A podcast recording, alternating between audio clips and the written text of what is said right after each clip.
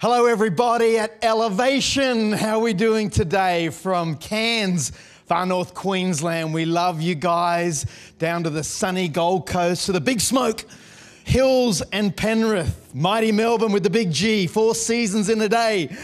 I don't know what to wear when you live in Melbourne over east to Mandurah, the Wild West. What, what a joy it is that we can gather together today to share God's word. It's my great honor as, as, as the elevation pastor to share God's word. I'm with my good mate Joe, and appreciate you, Joe, being here with us today as we share God's word. Let's pray. Father, would you move mightily today? Lord, would you just let your presence fall on every person? And I pray as we share your word, as we study the scriptures, we would be challenged, we would be changed. Father, we ask for a move of God. We ask for revival to come. We ask for an outpouring of your spirit. Father, we're desperate, we're hungry, we're in need of you. And we pray today it'd be a moment that would change us, would change our church, that we would never be the same. By your spirit, by your power, you'll move mightily. We pray in Jesus' name. And everybody said, Amen. Amen. Wow, what a, what a day this is as we start our series, Legacy. Life is so short. My kids are growing up so fast. Had a morning breakfast with my son, my eldest boy, 23. I got five kids and uh, just blinked and we shared how the stories of when he was six years old and, and growing up and how fast life goes by. I pray today we would be stirred that life is short, that, that we're on this earth for a purpose, to glorify our God, to live out the cause and the purpose that's on our lives. That this series of legacy is more than just about us, it's more than just about the church, it's about the kingdom of God being extend, expanded, being established. And I couldn't be more excited to, to share uh, the message to open up this series. Uh, legacy is about two things. And this is my prayer and my goal for legacy of these next few weeks as we go through this series together. Number one, that we as a people would draw closer to God. That we would draw closer to God. That, that God would move in our hearts through His Word and through worship, that we, our hearts would, would draw closer to God. And number two, our goal is we'd build our church.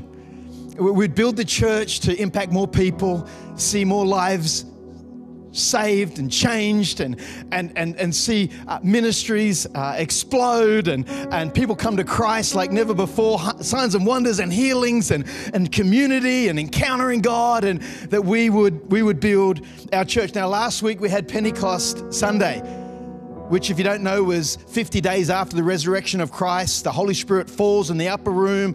The gospel is preached. 3,000 are saved. Signs and wonders and miracles. There's awe. It's revival. It's going crazy, right? Let's see what happens next in Acts 2:44. And all the believers met together in one place and shared everything they had. They sold their property and possessions, and shared the money with those in need. Hang on a minute. Why does that verse challenge us so much? Why do we kind of get a bit itchy and freak out when we start to talk about money? What is it in us as human beings that we, we sort of start, our heart palpitates a little more? Where are we going here? What's this message going to be about? Let's just think about the context 3,000 people are saved. Some of those walked away from their families. Some of those people uh, acknowledging Jesus Christ meant they had to disown their current religion, that they were alienated, rejected.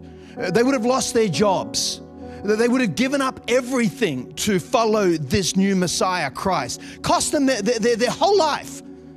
And then we see signs and wonders and miracles, and we're in awe, and it's, it's so exciting. Then all of a sudden, we see that money starts to be given, that, that generosity starts to flow, and we, as believers, sometimes we freak out. Why is that? Why is it easy for us sometimes to give our lives over to God, yet we hold areas back? We're going to talk about that today and let God shine His light of grace of, of, why that's a challenge for each one of us. Now, I will give context of what happened here. Those people that were saved didn't live in Jerusalem, they came in on their annual pilgrimage for the Passover to celebrate when they were released from slavery under Pharaoh in Egypt many, many generations before. So suddenly they're foreigners. They're, they they only came for a couple nights accommodation and maybe a little bit of money or a bit of food they'd carried. So suddenly they're actually homeless. There's this massive need with these 3,000 people that are experiencing revival. They didn't have anywhere to sleep. They, they had no money. They were in from the countryside. And so it was quite a financial challenge.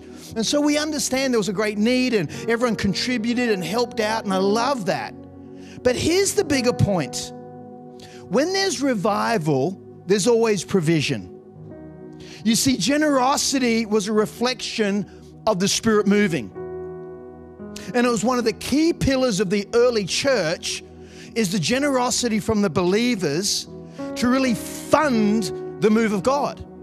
And so you can't have this great revival without understanding. There was actually some provision that came with the revival. Sometimes we forget that as Christians. We, we love to go to church and we love to sing the songs and we love for God to move. And, but actually, provision is part of what we call revival and a move of God. And suddenly, Jesus became more important to them than their possessions. I can say that again because that's going to challenge the fire out of all of us. Uh, suddenly, Jesus became more important to them than their possessions. And for you and me, it's the same. We're, we're, our lives are not our own. we have been bought with a price. We've decided to follow this King of Kings, this Lord of Lords for His glory, for His purpose.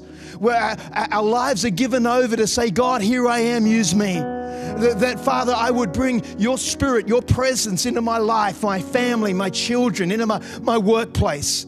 That we were born for more, to see God move mightily, not just live for ourselves, but to live for God and for others. That God wants to do something significant in us. He wants to use us for, for, for Him and for His glory. That we're called for a higher life. We're called to do more than just survive. We're, we're called to live this life of, of faith we're, called to step out where we haven't been before. We're, we're, we're called to be surrendered servants, not control freaks. We're, we're not called to live a life of happiness that's temporary.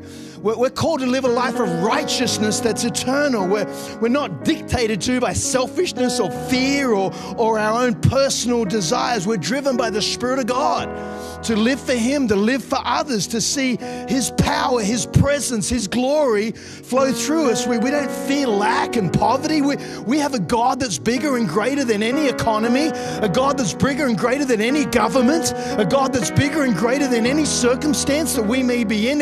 We're, we're, we're born for Him. And that's why this series is so important. Kind of reminds us what, what we're here for. Why on earth are we on earth?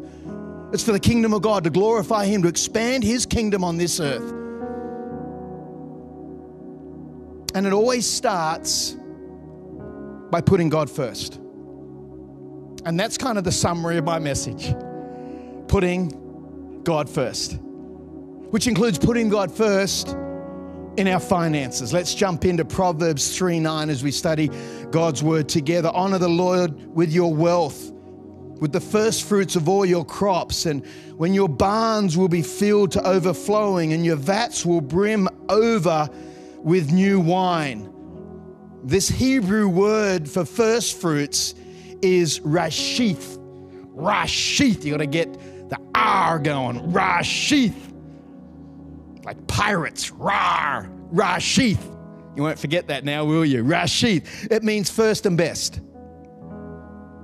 first and best. The first fruits means we should give God our first and our best. And there is a promise that He'll bless the rest.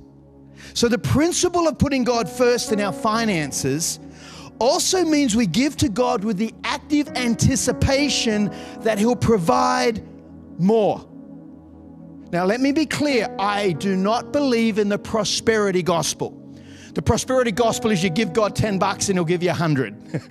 you know, you, you, you, give something only to get something back. I don't believe in that. But I do believe in the blessing of God.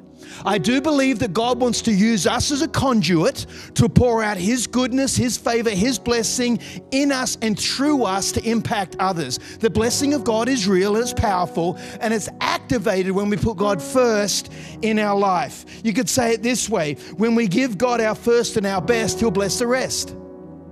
When we give God our first and our best, He'll bless the rest. So, this principle of putting God first isn't new. Jesus said, Seek ye first the kingdom of God, and all will be added unto you. And we go back to the Garden of Eden in Genesis 4 3, that in the course of time, Cain brought some, remember that word, some, some of the fruits of the soil as an offering to the Lord. And Abel also brought an offering, fat portions from the what? The firstborn. Big difference. Cain brought some, Abel brought the firstborn of his flock. And the Lord looked with favor on Abel and his offering, but on Cain, uh, his offering, he did not look with favor. Why? Why was one offering accepted and one rejected? They both gave. You know, they, they both gave to God. Well, why was one received and one not? It comes back to first. You see, we look at Cain brought some of the fruits, maybe some leftovers, you know, maybe some extra apples that weren't needed, maybe some of the, the pumpkins or the celery or the, or, or the uh, uh, I don't know, some of the fruits that he didn't want. Maybe there were some vegetables. Come on. Let, us give God some cauliflower who wants to eat cauliflower? Bit of broccoli, uh, you know, maybe kept the peaches and the lychees and the mangoes, but he gave some, right? He gave the leftover. The significance here is Abel gave the firstborn, the first. Why does that matter? Why, why is that important that God wants the first? Because it takes faith to give the first. In fact, Hebrews 11:4 says this, by faith Abel brought God a better offering than Cain did. Giving first requires faith. And the Bible says without faith it's impossible to please God. It's easy to give leftovers. It's easy to sort of be generous when you've had your meal, right? And it's a beautiful steak and you sink into it and it's just awesome. It's a ribeye, it's on the bone, and you just, man, it just melts in your mouth. And a little bit of uh, uh, pepper sauce, maybe some of the mushroom or, or Diane sauce, and you're just hoeing in. You're not sharing that with nobody. I mean, you love your wife, you do, right? You love your wife, but you're not giving her any of that steak. And your kids, well, you got plenty of so you're not giving it to them. You give a piece of your steak to your kids, there'll be nothing left. So, so you're hoeing in, right? You're, you're just loving the steak. Well, once you're full, it's a bit easy to share. You're like, I'm the hero. I have some of my steak. You're not giving your steak in the beginning of the meal. You're giving your steak when you've had enough and you're full. It's a bit like that with God. It's easy to give when we've got some left over. It's easy to give once we paid everything out. It's easy to give when we don't need it. But giving God your first requires faith. Not knowing if there's enough, not knowing if there's going to be enough for everything else that you need to do. God is a God that is pleased by faith. And when we put God first, it, it can only happen by faith. God requires faith, but also God won't tolerate being second. Ooh. God is a God that wants to be first. God is a jealous God. God won't compete uh, for anything else or any other idol in your life. He wants to be first. That's why it's so important. In this series, Legacy, we understand to put God first. When that's in order, everything else can flow and to be blessed. The first fruits isn't actually considered giving because you can't give what isn't yours. You're actually just returning. Everything is God's. We've been bought with a price, the Bible says. Leviticus 27:30 says, one tenth of the produce of the land where the grain from the fields or fruit from the trees belongs to who? Belongs to the ATO, belongs to the bank, uh, belongs to uh, uh, Caltex or Mobil, uh, belongs to credit union. No, no, belongs, belongs to the Lord and must be set apart to Him as holy. That this concept, one tenth, uh, uh, 10%, it's holy, it's your, your first fruits. Now, most of us don't have crops and flocks, and that's why the Bible teaches the tithe comes from the Hebrew word manasseh, means one tenth, 10%. Jesus himself said in Matthew 23 23, you should tithe, yes. New covenant, Jesus confirming the tithe. Well, why did Jesus say that? Because the principle of putting God first transcends old covenant and new covenant. The, the principle of putting God first g- goes beyond uh, days or years or, or goes beyond age. It applies to our lives today. The economy may change, the, way we do business may change. Uh, the, the economic world may change, but the principles of God don't change. God wants to be first in your life. Is He first in your finances? So, what, what, does that mean for you and I? Well, if you have a wage and you receive an income, 10% of your gross income, you return to the Lord. It's putting Him first. Exodus 23 19 bring the best of what? Of the first fruits. Remember that word in the Hebrew of first fruits? That means to put God first. Rashith, your first and your best, your first fruits. Bring those first fruits of your soil to where? The house of the Lord your God. Malachi 3:10 bring the whole tithe into the storehouse, that there may be food in my house. The Bible says something really strange here. We're not taught to test God, right?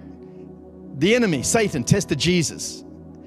And that's not what we're supposed to do, except in this particular application where the Bible says, Test me in this, says the Lord Almighty, and see. Here we go. Come on, church. Here we go if I'll not throw open the floodgates of heaven and pour out so much blessing that there'll be not room enough to store it. Why is that? Because when we put God first, He can trust us. When we're faithful with the little, God will give us much. When He's first in our life, He knows that we'll honor Him with our wealth. He knows that we'll, we'll honor Him with our favor and our blessing. When, when He's first, that we can be faithful in the little, He'll, he'll give us much. He'll bless us. He'll pour out his blessing upon us. That this is more than just about an offering, that this is more than just about money. It's about our hearts. This is about us worshiping. This is about us giving God what, what He deserved. That's His. It's, it's our lives. Everything we have is His. Father, I pray we would be people that would worship you with our finances. We would worship you with our time. We'd worship you with our talents. We'd worship you with our jobs and with our families, that you would be first in every area. And the great promise of the blessing that when He's first, boy, God blesses us with the rest. Let me close with a very powerful story. There was a Jewish family, they're in the Old Testament and they had a big, successful ranching company. A little bit of Yellowstone going on in the Old Testament.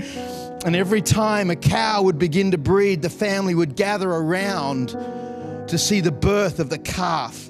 And if it was the first time the cow gave birth, then the dad would take the calf and he'd kill it. He'd take a knife and he'd end its life. Exodus 13, verse 14, will pick up the story. And when the time comes when your son asks you, well, What does this mean? Dad, why are we killing our, our calves? This is our livelihood. Why, why are we doing this? Then say to him, With a powerful hand, the Lord brought us out of Egypt. And from the land where we were servants, when Pharaoh would not let us go, the Lord killed every firstborn in the land of Egypt and, and both the firstborn of the man and the animal. So I give, because of that, I give to the Lord the first male animal to be born. And I buy with a gift of money the firstborn of my sons. Why? Well, why is this in Scripture? So that. So it'll be like a special mark on your hand and on your forehead. For the Lord brought us out of Egypt with a powerful hand. When, when your children ask you, Mum, Dad, why do you tithe? When my kids see Bonnie and I give faithfully, year in, year out, the good, the bad, the financial, the tight, when we're consistent with our giving, when we show them our giving, I can say, boys, daughter, I wasn't always free. There was a time I was lost. Parents got divorced, felt rejected, felt no one loved me, felt shame, hurting, full of sin, full of insecurities. I, I, was this little kid. I was in grade 11 and I was four foot 11. And, and I didn't have any hair under my arms. My voice was squeaky. I was a late bloomer. Man, it was brutal. Brutal in those days at the high school. I, I was just in so much fear and shame and rejection. It was at that moment that God reached down. He rescued me, He saved me. I, I gave my life to Christ. I became born again. I live for something greater. I gave my life for something bigger to serve Jesus Christ, my Lord, from that day until this. And I can stand before my children and say, That's why I tithe. That's why God is first, because He saved me. Uh, tithing isn't about money, it's about salvation. That we have been saved because of a tithe of our God in heaven that sent the first and the best, His Son Jesus Christ, into the earth to live and to die this horrible hatred, death of murder and corruption from His own creation so we could be saved. We could be redeemed. We could be, be made whole. Not just for this life, but for eternity, because life is short. We don't want to go to hell. People are going to hell everywhere around us. Yet putting God first in our life is a sign of salvation. The principle of first is about God sending His Son first. It's a reminder that we were once lost, but now we're found. It's not a thing that you do because it's religious. It's not a thing you do because we just go to church or we, you know, have to expand the kids' building or, or we have to give away to a missionary. This is because we're saved. Because God has given everything. Everything we have is His. He wants to partner with us to expand His kingdom on earth. And He wants to use you today. He wants to pour His Spirit out upon you. He wants to bring blessings and favor like never before into your life, into your family. All He's asking, would you put Him first? Would you put Him first in your life? That He wants to bless you and use you. We want to see revival in our churches. We want to see people come to Christ like never before. We want the provision that comes with revival, the supernatural move of God to come supernaturally with provision to reach more people for Him. That was His plan. That was the whole purpose. And here we are, 2,000 years later, going into legacy, being reminded of what life is about that Jesus saved us so we could put God first, put Him on the throne of every area of our life. Father, I pray today our hearts would draw closer to you. I also pray, God, that by the supernatural move of God, there would be a supernatural provision come into our churches to fund the kingdom of God. Why not? Why not, God? Can't you show up and move significantly in the hearts of your people? Why can't you, God, do signs and wonders and miracles and, and, and blessings and, and, and move like you never have before? Father, we are hungry for a move of God at elevation. We need you. We're, we're desperate for you. We want to encounter you, God. We want to build deep relationships with each other so that you can be glorified and honored, that your kingdom can be expanded, that we're not here by chance. Some of you today, you're sensing this, you're not here by chance. You've been hurt, you've been offended. It's time to put your big boy pants on and move on. It's time to realize God has called you and chosen you, that it's time to put Him first, that God is no respecter of persons. God can be trusted. God is good. God wants to move in your life. Would you dare to put Him first in every area of your life? Father, we pray we would have the courage today I also pray for those that are hurting financially. I get it. There is pain out there. I know it. But God is the answer. He's the provider. He is a good God. That's where we turn in our time of need. Would you pour your spirit out, God? I believe people are being challenged. I just can sense it. God's moving. Thank you, Jesus, for touching hearts today if there's one financial tip I can give my kids, it's put God first. If there's one message I can preach uh, about financial investing, it's put God first. If there's one word I can say about security, uh, uh about having stability uh, financially, it's put God first.